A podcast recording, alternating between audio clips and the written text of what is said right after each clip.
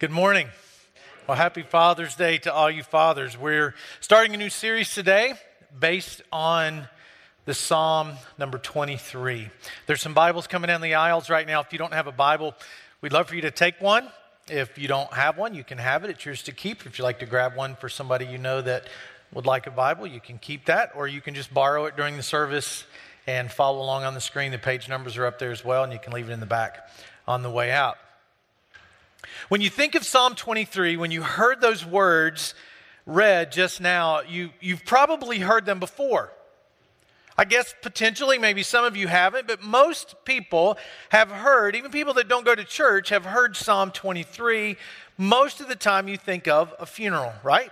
When you hear that, because that psalm is read many times when we're celebrating someone's life or when someone's passed away.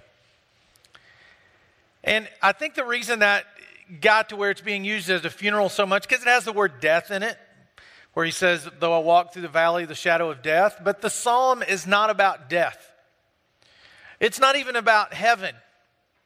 This Psalm 23 that we're going to be looking at for 6 weeks, we're going to take one verse a week and look at what it really means. It's really about trusting God.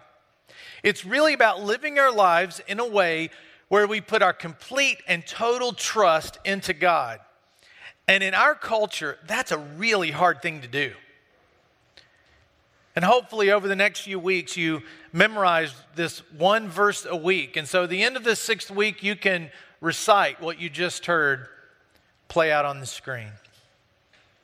A few years ago, I was at a point in my life where I just felt really overburdened and overwhelmed. Anybody ever been there? I was just feeling like, God, is this what you have for me? I mean, I'm always going to have this feeling of I'm just not finishing what I start, or I'm just not focused where I need to be focused. And I felt this disconnection with God.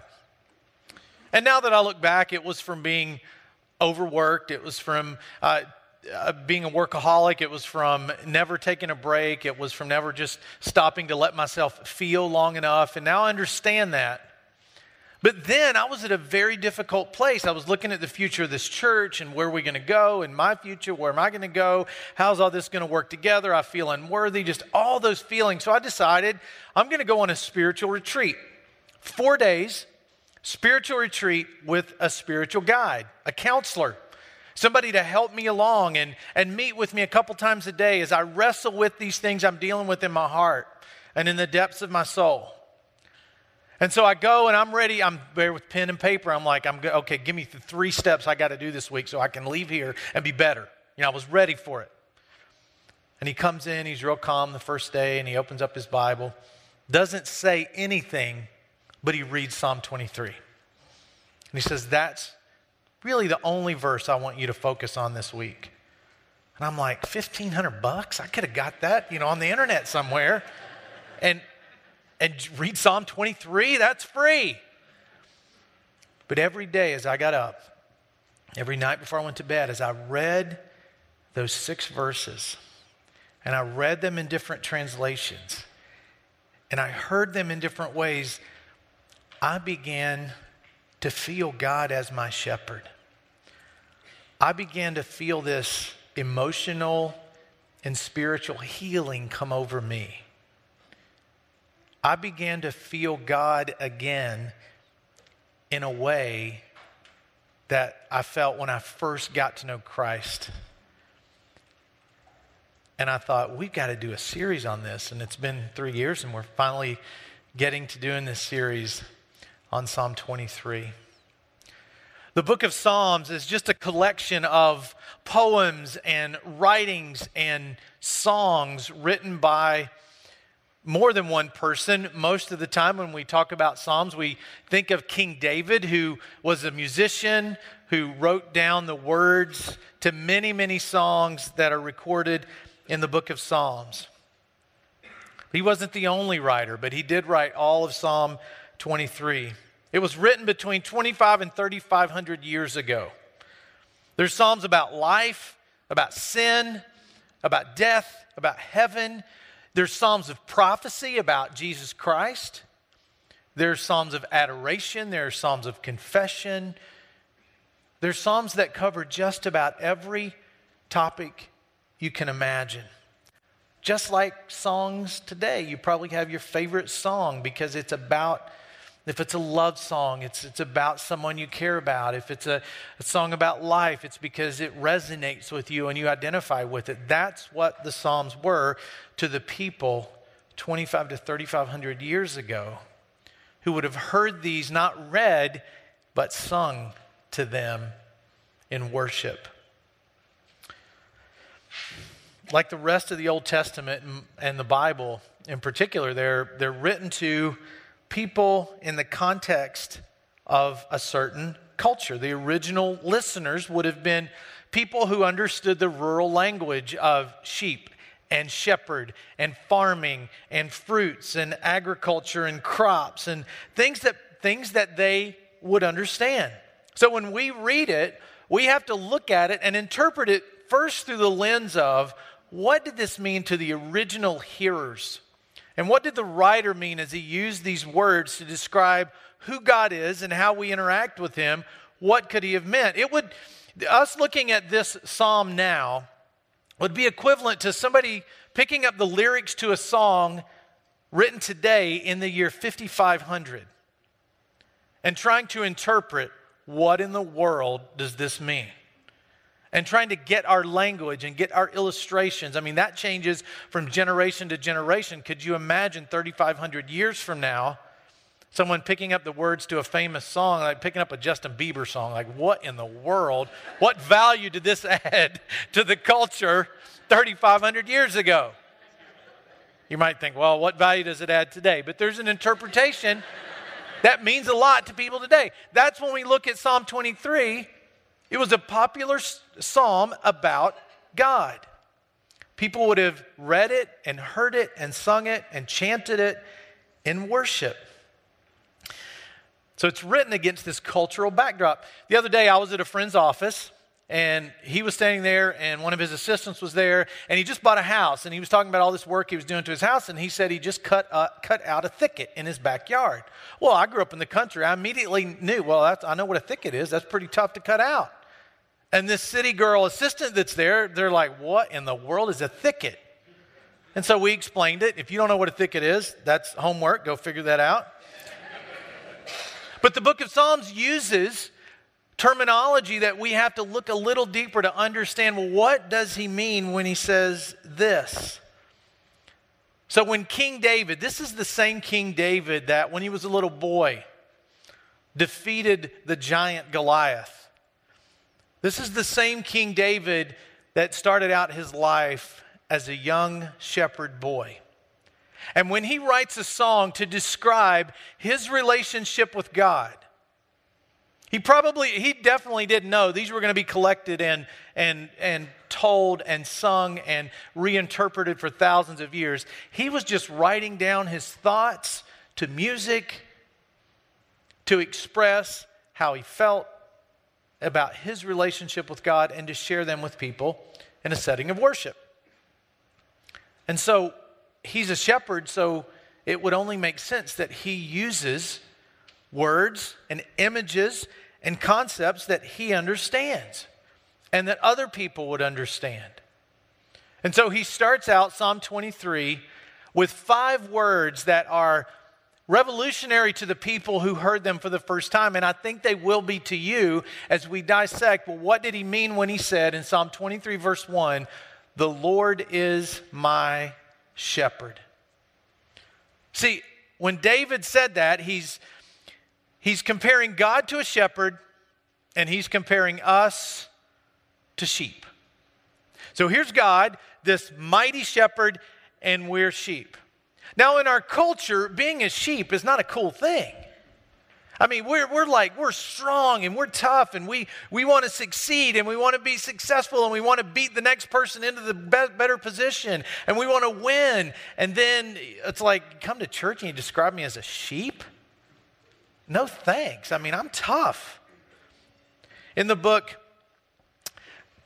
Traveling Light, Max Lucado says this. I would have much rather David have said, the Lord is king and I am his mighty warrior. I mean, that sounds better, doesn't it? I'm his mighty, mighty warrior. If you're in a small group, I've been in small groups since the day, literally, that I accepted the message of Christ. A common icebreaker in a small group is to go around and say, if you could be any animal, what would you be? Which is probably some reasons people aren't in small groups. Our small groups are not like that, I promise, okay? But it can happen occasionally. So if you could be any animal, what would you be? Well, people go around the room and say, I would be a tiger. I would be a lion. I would be a grizzly bear. I would want to be an eagle so I could soar and be respected and be shown as this symbol of mightiness. Nobody says, well, I would want to be a little lamb. I would just want to be a sheep. Nobody says that, because sheep, especially in this Middle Eastern culture, they were different then than they are now. They were seen as different then than they are now. They were raised to be sheared, not to be served up at the Taza Grill on a pita. A shepherd would get a sheep when it was little, when it was a little lamb, when it was a baby, and he would stay with that sheep for the rest of its life. Not to slaughter it eventually, but for its wool. And he would take care of it. He would get to know it and what its sound was. It would get to know him and his voice. And a shepherd spent all of his life caring for his sheep. And because David was a shepherd, when he starts to describe our relationship with God and how that works, there was no better analogy than a sheep and its shepherd. In David's life, when he was getting ready to go against big Goliath, when he was a little boy and he was trying to convince King Saul, who was the king right before him, he was trying to convince him, let me go whip this giant. I can do it. And they're asking, what has prepared you to go whip this giant? And he's like, I've been a shepherd, and being a shepherd prepared me for that. And I'm sure the king was like, yeah, right. And so David responds in 1 Samuel 17 and says this, when a lion or bear came and carried off a sheep from the flock, I went after it and I struck it and I rescued the sheep from its mouth. David is saying, look, you're the sheep and the Lord is your shepherd, and that's the kind of shepherd he is. You may have walked in today thinking my life's great, everything's just fine. I don't really need a shepherd, Donnie. Thank you for this very therapeutic and pastoral series that we're starting today, but I'm good. I'm okay. But the fact is, we all need a shepherd. And if you're taking notes, write this down. We need a shepherd because we wander. Throughout Scripture, we are referred to as sheep, not just in this one place, but throughout Scripture, people are referred to as sheep. And as I read up on sheep, which I didn't have a lot of knowledge about sheep, I found out that sheep are probably one of the most stupid animals on the earth. Did you know that if a sheep, if a bee flies up a sheep's nose or an insect gets in there, you know how it gets it out? It beats its head against a rock or a tree. And sometimes they die trying to scratch the itch or get the bee out of its nose. Do you know sheep will just wander off? They'll just wander off, and without even knowing it, they'll just be so focused on what's in front of them. They're just eating grass and just wandering, and they'll just wander off. And sheep have no homing mechanism. You know, a dog or a cat or a dog or a bird or something like that, they'll sometimes make it back home because they can remember where home is and they kind of got a feeling of direction. Sheep aren't like that. If they get very far away, they're so dumb they don't know how to get back. And we're compared to sheep all throughout Scripture. The prophet Isaiah said this in chapter 53, verse 6, like sheep, we have all gone our own way. Shepherds have categories of sheep in their herd. And one of the categories they have, they call them fence crawlers. And that's the group of sheep that they just stay at the edge of the fence. Wherever the boundary is, that's where they go. And they just consistently walk along the ruts that are out there at the edge of the field.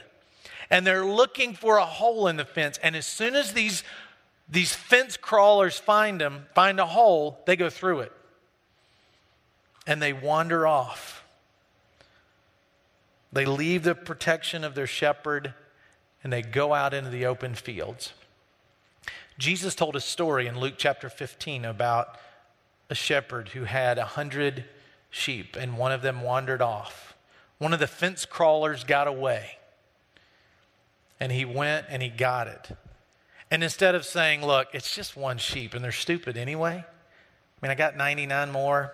You know, that one can just go. He went and he searched for the one. And when he found it, he put it on his shoulders, he comforted it, and he carried it back in to the protection where that he had for it. And so many of us live our lives wandering, just like the fence-crawling sheep, wondering, could it be better just on the other side? If my wife looked like that, then, oh man, things would be better in our relationship. If my husband just could act like that and could just lose little, you know what I'm saying? If that could happen, then our lives would be better. If I could just get that promotion, oh, if we could live in something like that, then life would be better. Because look at them, they do that, and look how happy they look. If we could just have one of these, if we could just do that, if we could just achieve this level of income. And so people spend their lives wandering and looking over the fence and thinking, if I could just get over there, things would be better. Or people live their lives walking in the same rut over and over and over again and never leaving it. We wander. We get stuck. No wonder the Bible calls us sheep. We look on the other side and think the grass is so much greener, that's what I want. And when people do that, that's when you find yourself betraying the commitment you've made in relationships. That's when you find yourself cutting business deals you never thought you would do. That's when you find yourselves in a mountain of debt, not knowing how to get out of it.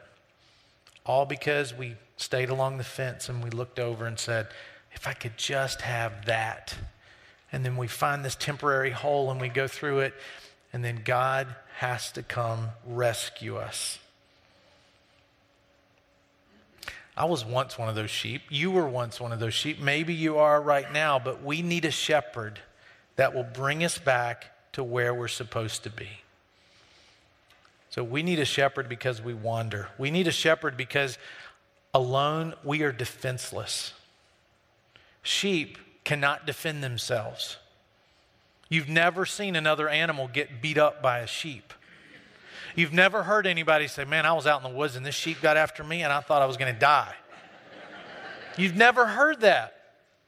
You've never heard sports teams named, you know, the Fighting Sheep, the Thundering Sheep, the Dallas Sheep. You know, they may play that way, but people don't call sports teams sheep. You pick bigger names and, you know, we're Broncos or we're Steelers or something tough. Sheep have no way to defend themselves. And so we're described as sheep. And also in Scripture, there's this enemy that's revealed to us, and his name is Satan. And he's compared to a lion who roams around looking for someone to devour. You're the sheep that he's roaming around looking to devour. And you can't defend yourself, just like a sheep can't defend itself. So we need a shepherd because we're defenseless. And you might think, I'm tough and I'm mean and I can do life all by myself, but you can't. You need a shepherd. We need a shepherd because we get dirty. Sheep have no way to clean themselves. They don't go down to the water and roll around till they get the dirt all out of their fur. A shepherd has a special brush that he keeps with him, and at the end of the day, when the sheep come in from grazing, he brushes all of the mud and all the burrs and anything that's in their wool, and he cleans them up. And they couldn't do it themselves if they tried. And every now and then when somebody's talking to me about their relationship with God, they'll say, as soon as I get this fixed in my life, I'm really going to come to God. As soon as I can take care of this or make this much or meet this person or take care of this addiction or this bad habit, as soon as I take care of that, then I'm going to come to God. And you're like a sheep trying to get the burrs out of its wool. You can't do it without your shepherd. We need a shepherd because we get dirty and we can't clean ourselves up. And that's what God does for us. In 1 John chapter 1, verse 9, it says, if we confess our sins, he is faithful and just to forgive our sins and to cleanse us from all unrighteousness. We just say, hey, God, we're dirty. We're messed up. And he cleanses and he forgives. In the book, a shepherd looks at the 23rd Psalm, or the shepherd goes through and he dissects Psalm 23. He says this about sheep. Left to themselves, sheep will follow the same trails until they develop a rut, and they won't leave that rut ever. They will graze on the same hill until it's turned to waste. They're stubborn but easily frightened. Even a small rabbit can stampede a herd of sheep. They have no homing mechanism like a dog or a bird, so when they wander off, they're lost until the shepherd comes looking for them. I think it's clear that we're called sheep because we need a shepherd. And when David explains that we need a shepherd, he doesn't just do it in words like, hey, there's a God out there and that God wants to be your shepherd. Put Psalm 23 back up there, because the way David says it is significant. He says, the Lord is my shepherd, not the Lord is a shepherd, he's my shepherd. And if you'll notice, in your Bible, when you look at it too, the word Lord, all four letters are capitalized. And that's the translators letting us know that's a different word. That's just not the regular word for Lord. That's a different word. That word, it's translated Lord, all capital letters, comes from the Hebrew word Yahweh, or the way they would have pronounced it, Yahweh. They would have had no vowels in it. But the English translation is Yahweh. And Yahweh was the most sacred name for God. In fact, only the high priest could say the word Yahweh. And he only said it once a year when he was in the temple in the holiest of holies. So Yahweh was, when they would write Yahweh, they would destroy the writing instrument, because that word was so holy, because it meant that God is eternally present. It wasn't a description of God, it was God's name. It was his personal name, and it was sacred. And when David used the word Yahweh, all of these Jewish people listening would have said, whoa, Yahweh is my shepherd? This Yahweh, this self-existing one that's eternally present is my shepherd? See, God, in his essence, is always there in the past, always here in the present, and whatever future you're worried about, God's already there. He's already taking care of you. So for David to use this word Yahweh, it would have made people say, now this is new information, David. Yahweh is my shepherd? It's the same word that when in Exodus chapter 3, this guy named Moses, who is wandering in the desert, or is walking in the desert, and he comes upon this burning bush that's burning, but it doesn't burn up. So he looks, and God begins to speak to him through this burning bush. And what God says is, go rescue my people from Egyptian slavery. And the stories all throughout Exodus, it's an awesome story of God's redemption, and God's guidance, and God's forgiveness, and God's deliverance. But when he asks Moses to lead them out, he says, well, who am I that I could do that? I'm not good enough. I don't speak good enough. I'm not a leader. You don't need me. You need somebody else.